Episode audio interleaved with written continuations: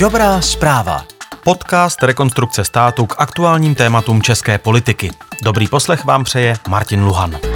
Soudní rozsudky budou zveřejňovány na internetu. Opatření, které rekonstrukce státu dlouhodobě prosazovala, zajistí, že soudy budou rozhodovat předvídatelněji a spravedlivěji a je to dobrá zpráva.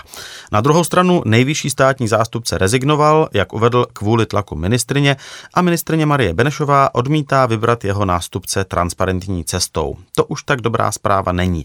Radosti a strasti české justice dnes probereme s právníkem a vedoucím lobbystou rekonstrukce státu Lukášem Krausem. Lukáš, vítej, dobré ráno.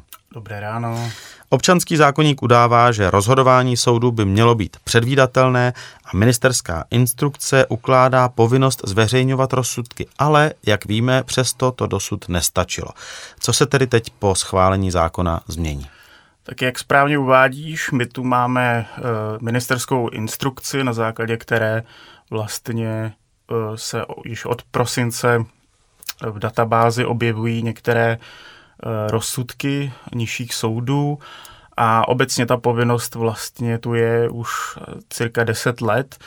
Nicméně um, soudy úplně neplní tu, tu, tu žádoucí, žádoucí databázi rozsudků.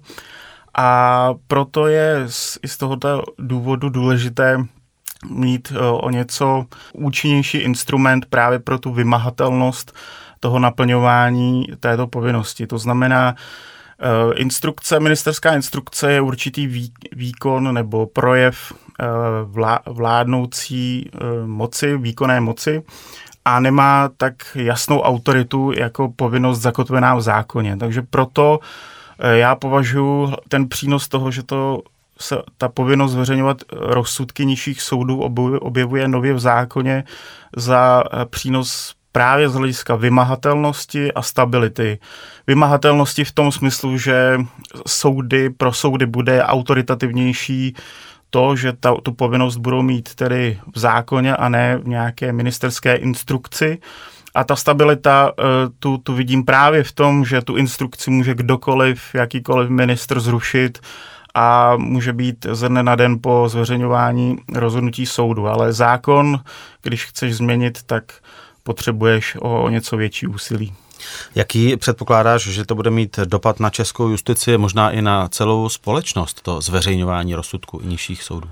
Tak obecně eh, bych zmínil už ty, ty výhody, které tady paly na začátku, to znamená uh, posí, posílení nějaké jakoby důvěryhodnosti a um, důvěryhodnosti rozhodování soudů.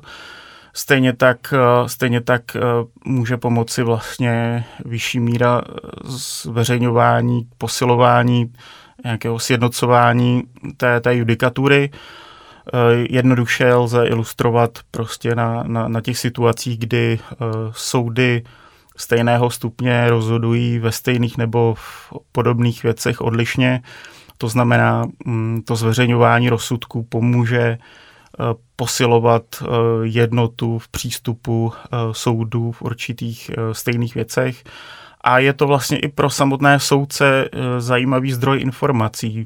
Můžou tím posilovat vlastně kvalitu svého rozhodování tím, že se budou inspirovat tím, jak v dané věci, v podobné věci rozhodoval jiný soud. Povinné zveřejňování rozsudků by mělo začít od července roku 2022. Eh, přitom eh, veškeré detaily by měla upravit ministerská vyhláška. Eh, Lukáš, očekáváš, že všechno půjde hladce, nebo co je potřeba ještě pohlídat?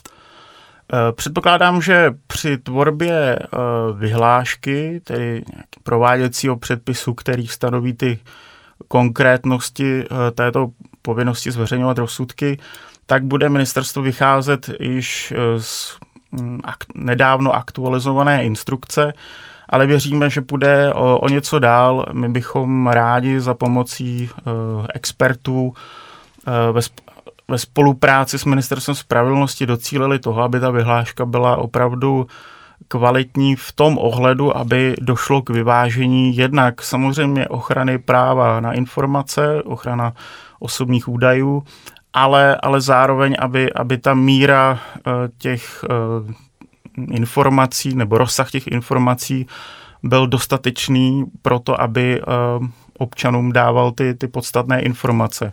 Ale i pro, pro stát, pro soudy, aby tak mohli upravovat například, eh, aby stát třeba mohl upravit svoji trestní politiku, aby se mohl na, na základě těch informací v té databázi dělat uh, užitečné analýzy. To znamená, jde o to, aby ta vyhláška da, dala velký prostor tedy těm důležitým informacím, které potřebujeme pro, pro, pro ty analýzy, pro ty další analýzy a pro ten pohled na, na to, jak se tady v, té, v tom, této zemi rozhoduje. Ale samozřejmě musí tam být nějaký přiměřený eh, rozsah ochrany osobních údajů. Takže očekáváš, že třeba eh, když se v té zmiňované databázi objeví už nějaká, eh, nějaké solidní množství rozsudků, tak třeba stát bude zjišťovat, jestli náhodou netrestá já nevím, všeobecně moc přísně za nějaký daný konkrétní přečin, nevím, za krádež prostě neuděluje e, tento soud e, vždycky dva roky a tenhle soud jenom podmínku na dva měsíce a potom třeba se to promítne i v legislativě, v zákonech? Přesně tak, může se to promítnout v nějaké uh, reflexy uh, ve fungování veřejné žaloby, to znamená u státních zástupců uh, a samozřejmě soudů ale může to vést i právě k úpravě eh, těch příslušných zákonů, třeba právě novely trestního řádu a, a tak dále. Eh, to se v zahraničí děje potom, co jsou zveřejňovány rozsudky? To je nějaká známá praxe? Určitě to je, eh, určitě není nic neobvyklého. Je to prostě výsledek nebo důsledek nějaké analýzy, kterou, kterou právě poskytují, ty, ty, poskytují ta data, data v té databázi. V poslední době však eh, pocituju, dochází k poměrně vysokému tlaku ze strany paní ministrině spravedlnosti na moji osobu. Vždy jsem byl zvyklý tyto tlaky snášet, odrážet, čelit jim. Rekonstrukce státu doporučuje, aby byl nový nejvyšší státní zástupce jmenován na základě výsledků transparentního výběrového řízení, které bude založeno na jasných a objektivních kritériích. Eh, co v tomhle směru při výběru nového nejvyššího státního zástupce požaduje zákon? Tak je třeba přiznat, že zákon o státním zastupitelství ve vztahu k výběru eh, nejvyššího státního zástupce je eh, poněkud skoupý. Eh, najdeme tam, že toho nového nejvyššího státního zástupce navrhuje ministrně spravedlnosti a schvaluje ho vláda. To je v podstatě nějaký jakoby základní požadavek na výběr nejvyššího státního zástupce a v tomto ohledu je to samozřejmě e, nedostatečné a e, my v těch požadavcích e, jako reflektujeme jednak tu situaci, tu bezprecedentní situaci, v které, v které se nacházíme a jednak i doporučení skupiny státu Greco, které pravidelně vydávají hodnotící zprávy a i doporučení pro Českou republiku. Agreko jednoznačně uvádí, že i transparentní výběrové řízení by se mělo vztahovat nejenom na výběr těch uh, vedoucích státních zástupců, jako známe vrchní, krajští, okresní, ale i na špičku uh, šéf veřejné žaloby, to znamená i na nejvyššího státního zástupce. A my si myslíme, že by um, bylo záhodno pro posílení nějaké důvěryhodnosti a transparentnosti toho výběru uh, nového nejvyššího státního zástupce, aby politici šli uh, příkladem a podobně jako například u šéfa ÚHOSu, kde také v zákoně nejsou povinná výběrová řízení, tak aby i v tomto případě posílili důvěru a transparentnost v tom, že uh, uspořádají výběrové řízení. Ty jsi zmiňoval uh, bezprecedentní situaci, to bych potřeboval specifikovat. Jakou bezprecedentní situaci máš teď na mysli? Tak určitě panuje u veřejnosti určitá nedůvěra v, v mnoha ohledech. Jednak máme e, ministrině spravedlnosti, která byla e, ještě stávajícím nejvyšším státním zástupcem e, ne obviněna, ale, ale, ale, ale byl, byl, on uvedl, že cítil určitý nátlak na, na, na, na svou osobu jednak tady máme samozřejmě situaci, kdy um, v čele vlády, která rozhoduje o novém nejvyšším státním zástupci, je, uh, stejně tak ho může odvolat, je uh, trestně stíhaný premiér, na nějž v současnosti policie mm, navrhuje podat obžalobu. A je docela dobře možné, že nový nejvyšší státní zástupce se dostane do stejné situace jako Pavel Zeman, kdy, kdy bude tedy rozhodovat například o tedy zastavení trestního stíhání právě premiéra, šéfa vlády, která jmenuje a odvolává nejvyššího státního zástupce. Ministrině Benešová výběrové řízení odmítá právě s tím, že jeho zákon neukládá a navíc prý plánuje jmenovat někoho e, zevnitř, tedy ze soustavy státního zastupitelství. E, je to tedy přijatelné řešení, je to dostatečná ochrana proti nějakým takovým vnějším vlivům a podjatosti?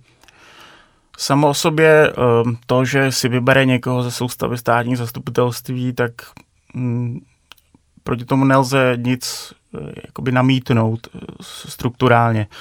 Tady jde spíše o, te, o ten proces, aby bylo uh, jasné to, na základě jakých kritérií teda k, to, k tomu výběru dojde, co se hodnotí. Uh, tady bych ještě chtěl zmínit zajímavý postřeh. Uh, nedávno paní ministrině uvedla, že nebude vybírat z krajských státních zástupců, protože to jsou mladoši, což je zvlášť uh, podivné, protože eh, vyplynulo v otázkách Václava Moravce nebo, že, že tím průměrným věkem je těch krajských státních zástupců je cirka 50 let, což, což je víc, než mají třeba i ti vrchní státní zástupci, ale takže to taky neposiluje důvěru v ten proces, když ministrině vlastně nezná ta data nebo případně s nimi nějak účelově uh, Eh, na, nakládá. Tak i z tohoto důvodu si myslím, že stojí za to ten proces zprůhlednit. Když jde o to znát tedy kritéria, podle kterých se bude nejvyšší státní zástupce vybírat, tak co rekonstrukce státu doporučuje, jaká ta kritéria mají být?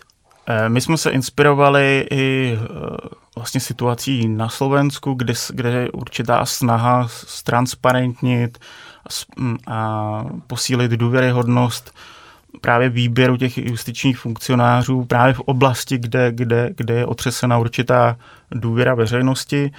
A e, mezi těmi principy, které doporučujeme, je například e, pohovor, který, e, ke kterému bude mít přístup veřejnost, výběrová komise, kde budou odborní nominanti z, jednak z vládních, ale i opozičních subjektů.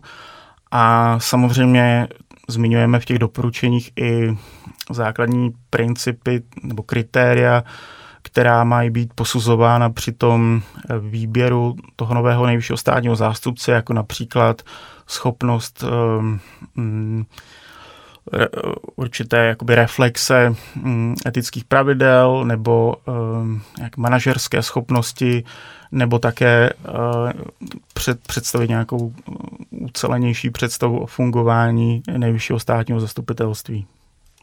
O radostech a strastech české justice, o novém zákoně pro zveřejňování soudních rozsudků a také o výběrovém řízení, možná žádném výběrovém řízení na pozici nejvyššího státního zástupce.